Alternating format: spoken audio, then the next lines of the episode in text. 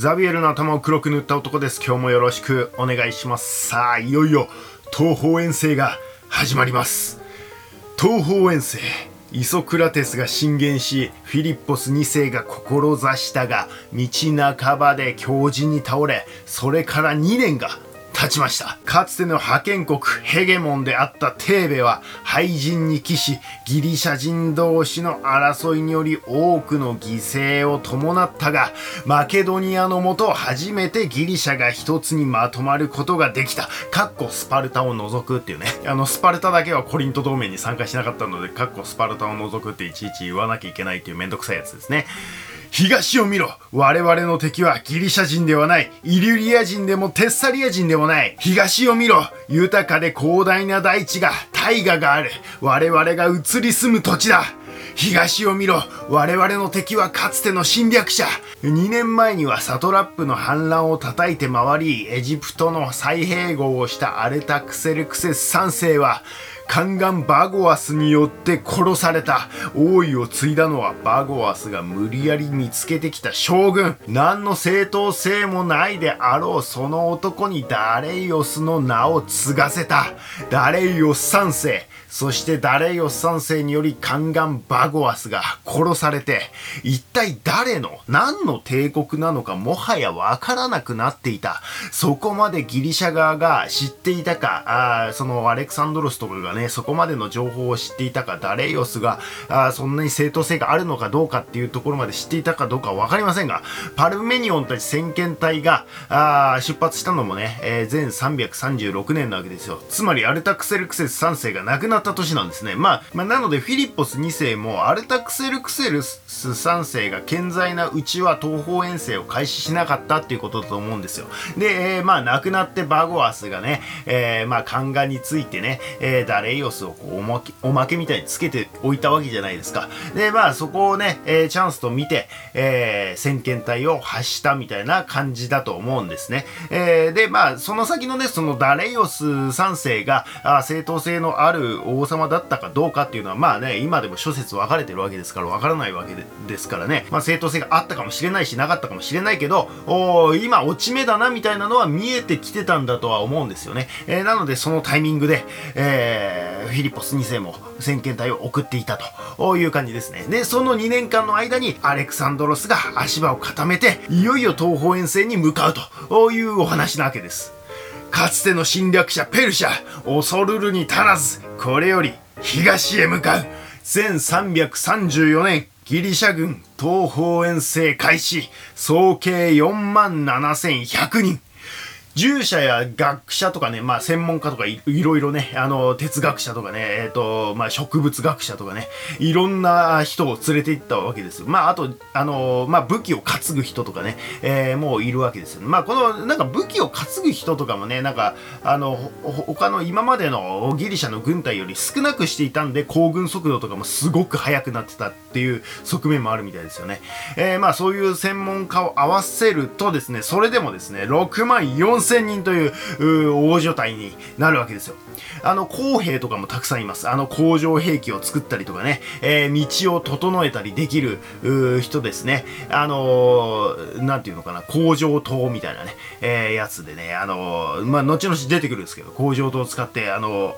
乗り込んでいったりとかね、えそういったこともね、えやってますからね。あの、前回これも説明しそびれたんですけど、あの、公兵がたくさんいるからこそですね、どんどんどんどんこう道を切り開いてですね、行軍することができるわけですよ。だからあの、イルリアからね、テーベイの大返しあったじゃないですか、北の方にいて、あの、北方の征伐をしてたのに、えー、テーベが、あの、放棄して、えー、調子乗ってるところでですね、ギュンって現れて、アレクサンドロスだって急に来れたのは、その公兵が道を切り開いたり、道路を作ったりとかですね、えー、そういったことをどんどん、あの、やることができたんで、え、ものすごいスピードで、ありえないスピードでですね、えー、帰ってくることができたというわけですね。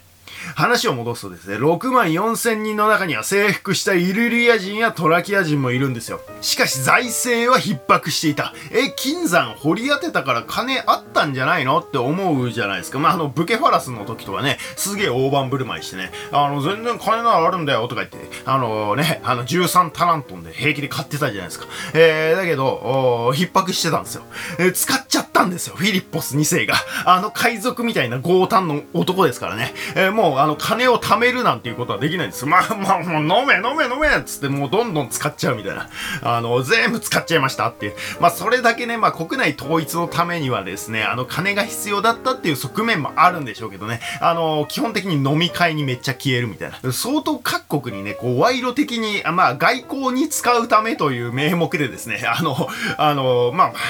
これでも収めといてくださいよみたいなことで、あのー、うまくこう、立ち回ったりとかもしてたみたいですね。まあ、あとは基本的に酒と女で消えるみたいな、あそういう性格ですよね、フィリッポスみたいね。えー、東方遠征開始前はですね、国庫には60タラントンしかなかったんですよ。あの、ブケファラス13タラントンでしたからね。まあ、あのね、5000万円、1タラントン5000万円ぐらいで、さこの間ね、あの、計算してたじゃないですか。まあ、そうするとね、まあ、30億ぐらいなわけですよ、国庫にはね。えー、残ってるお金が。で、借金は500タラントンあるっていうね、桁違いっていう。まあ、250億ぐらいなわけですよ、そうなるとね。えー、借金250億。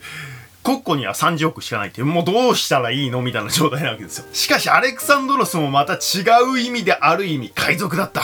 さらに800タラントンの借金を積みましてですね、軍備増強するって、さらに倍みたいな。400億円の借金持ってこいみたいな。追加でお願いしますみたいな。ドーンみたいな感じで、もう借金をしていきます。大航海時代のね、投資家や冒険家の心理に近いんでしょうね。新天地はある新世界はあるんだみたいなね。えー、機動力にも関わるので食料などは30日分しか持っていきません。というか、まあ、持っていけないんでしょうね、えー、あとはまあ現地調達をしていくようなあ形になります。もうこの時点でペルシャからすれば紛れもない略奪者であり侵略者であるっていうね。あの食料持ってこいよみたいな。あの現地調達しようとしてんじゃねえよみたいな感じですよね。まあまあこの当時のね戦争はそういうもんだったんでしょうけどね。後方支援って言ってもね限界がありますからね、えー、基本的には現地調達で、えー、いくという感じですね。あと少し前の回であのフィリッポス2世はペルシャを、ペルシャ帝国っていうものを打倒しようという考えまで、そこまでの頭はなくて、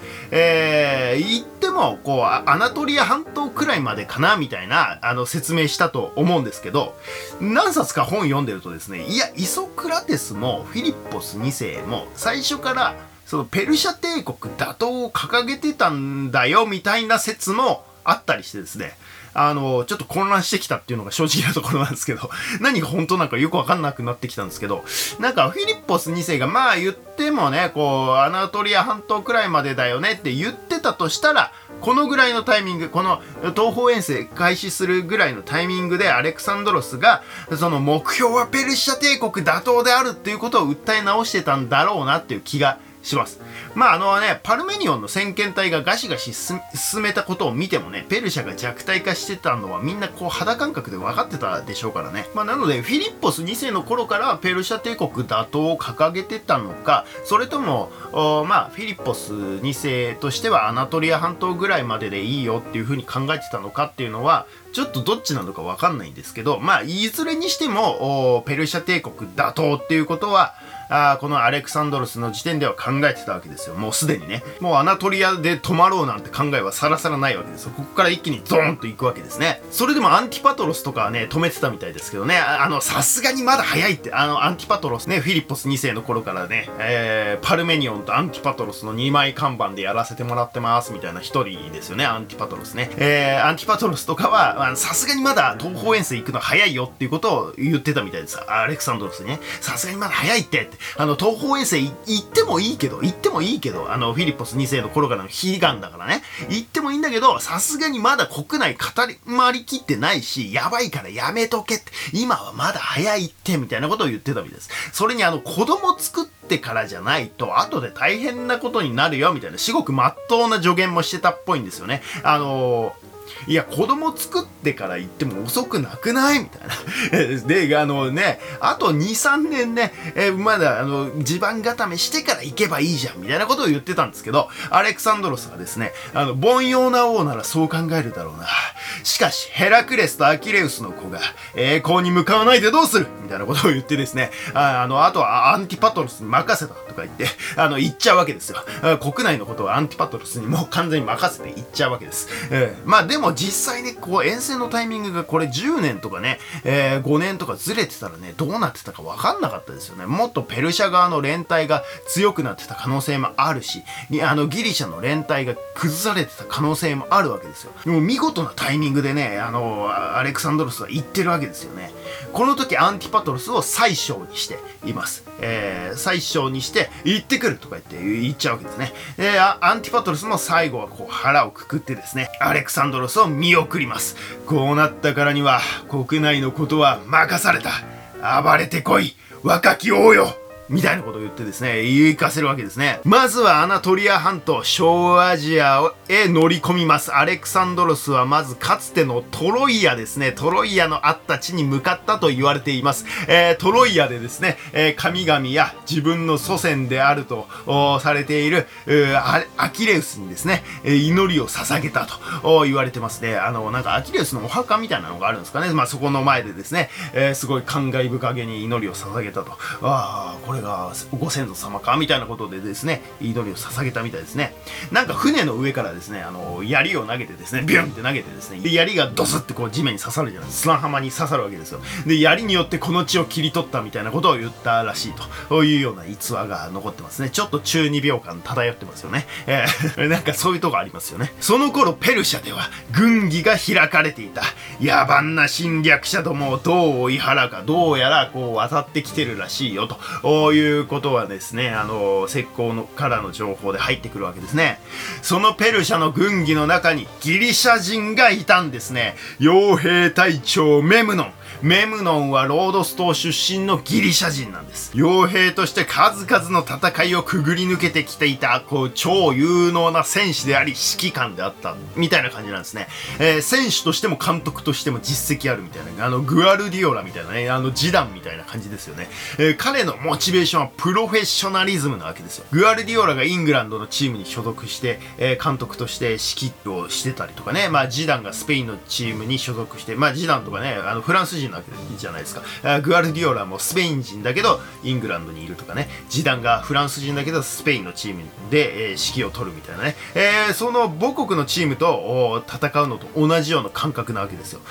メムノンはプロとして真剣に作戦立案をするわけですね。焦土作戦だ。ギリシャ軍は長い遠征をしてきて兵隊も限られている町を略奪することで食いつなごうと考えているえー、そんなことはもうメムノにはわかるわけですね。ならばその町を自ら焼き払い略奪できるものを一切残さずに撤退するのが最善の策だというわけですね。まああの来るところ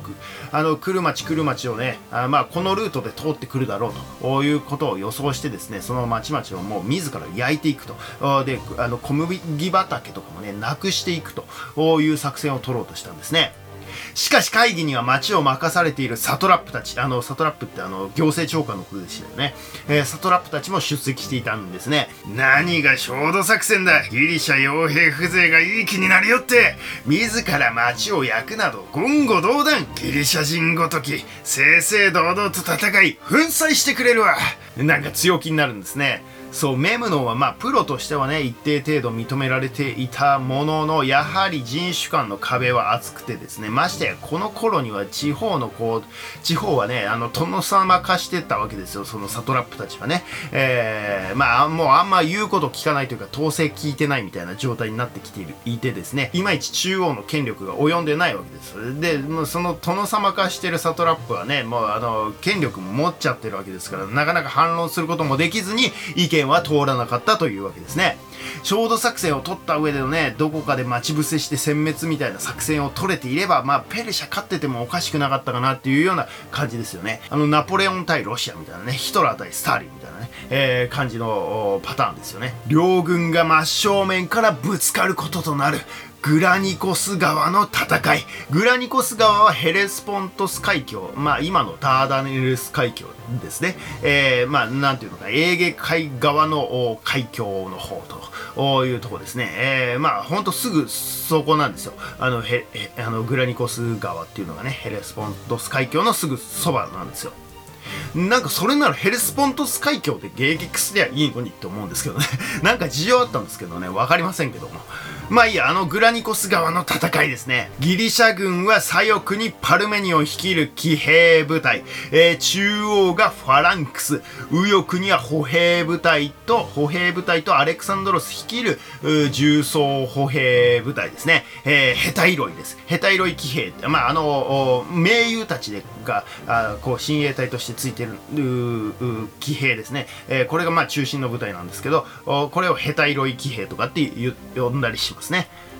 えー、ペルシャ側はですね、えー、川のそばにペルシャ弓騎兵ですね、弓騎兵をここに、えー、置くという感じですね。その後方にギリシャ傭兵の歩兵部隊、まあ、メムノンたちですね、はこっちの後ろの方にいたわけです。え前の方はあペルシャの騎兵部隊。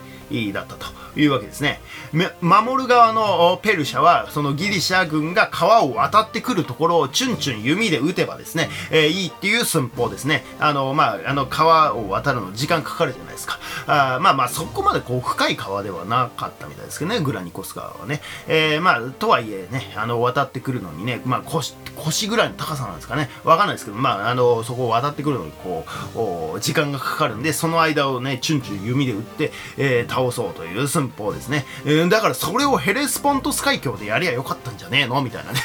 え、気がしますけどね。まあいいや。まずはギリシャが仕掛ける右翼側の歩兵部隊と騎兵の一部をですね、突撃させていくんですね。突撃で、まあ右側、右翼側からこう回り込んで、えー、行きます。えー、まあ当然ですね、こいつらは格好の的になってですね、チュンチュンチュンチュン撃たれるわけですよ。あの弓でですね。で、次々に倒れて、えー、行きます。しかしこの右右翼の部隊は勇敢だった。倒れても倒れても仲間の死体を踏み越えて、えー、前進し続けるみたいな感じなんですね。後ろからもアレクサンドロスが鼓舞するわけですよ。この作戦は君たちにかかっている。進め進み続け栄光をつかむんだみたいなね、えー、感じで鼓舞します。えー、なお進み続ける右翼部隊、ベルシャ側も撃ち続けるが止まらないギリシャ右翼部隊にどんどん意識が集中していく。えー、なんかどんどん進んできてますけど、みたいな。止まらないんすか？みたいな。もう槍を投げたりとかですね。えー、もう、えー、めっちゃ、あの、やるんですけど、もう、あの、盾でこう防ぎながらですね、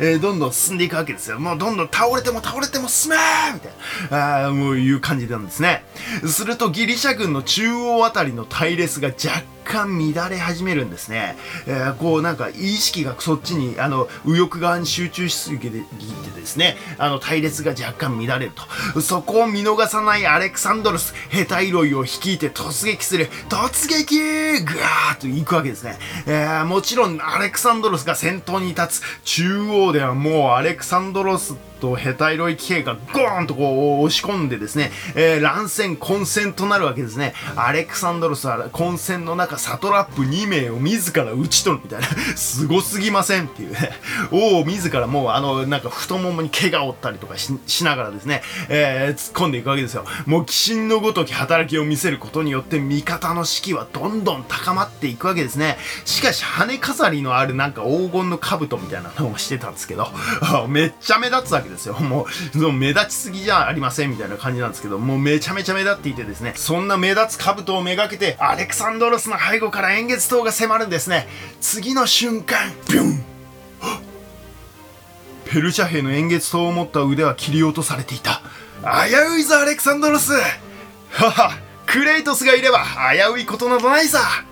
そう、クレイトスというフィリッポス時代から仕えていたですね、仲間が守ってくれたんですね。フィリッポスがなんか死ぬ前にですね、アレクサンドロスは突っ込みすぎるから何かあったら守ってやってくれということで親衛隊をつけてくれたのが、あクレイトスですね。絶対的な信頼があるからこそ突っ込めるみたいなね、えー、関係性なわけですね、クレイトス。こうして中央で乱戦混戦をしている間にですね、本体も徐々に迫っていって、溶かすることに成功するんですね。溶かできてしまえば、ペルシャは騎兵なので、対してまあギリシャは槍兵、ファランクスですからね、えー、槍の方が有利なわけですよ。あのー、なんとなく感覚的にわかるじゃないですか。まあ、馬でこう突っ込んでこられても、槍でつけばね、えー、そっちの方が有利ですよね。えー、なので、槍兵の方が有利なわけですよ。ペルシャは戦列を維持できずに穴が開き始める。そこをヘタイロイ騎兵が裏に抜けてですね、えー、囲んですりつぶしていくというパターンですね。この戦いでペルシャ型は多くの精鋭を失ったらしいです。さあ、残るは後方のメムノンたち歩兵部隊ですね。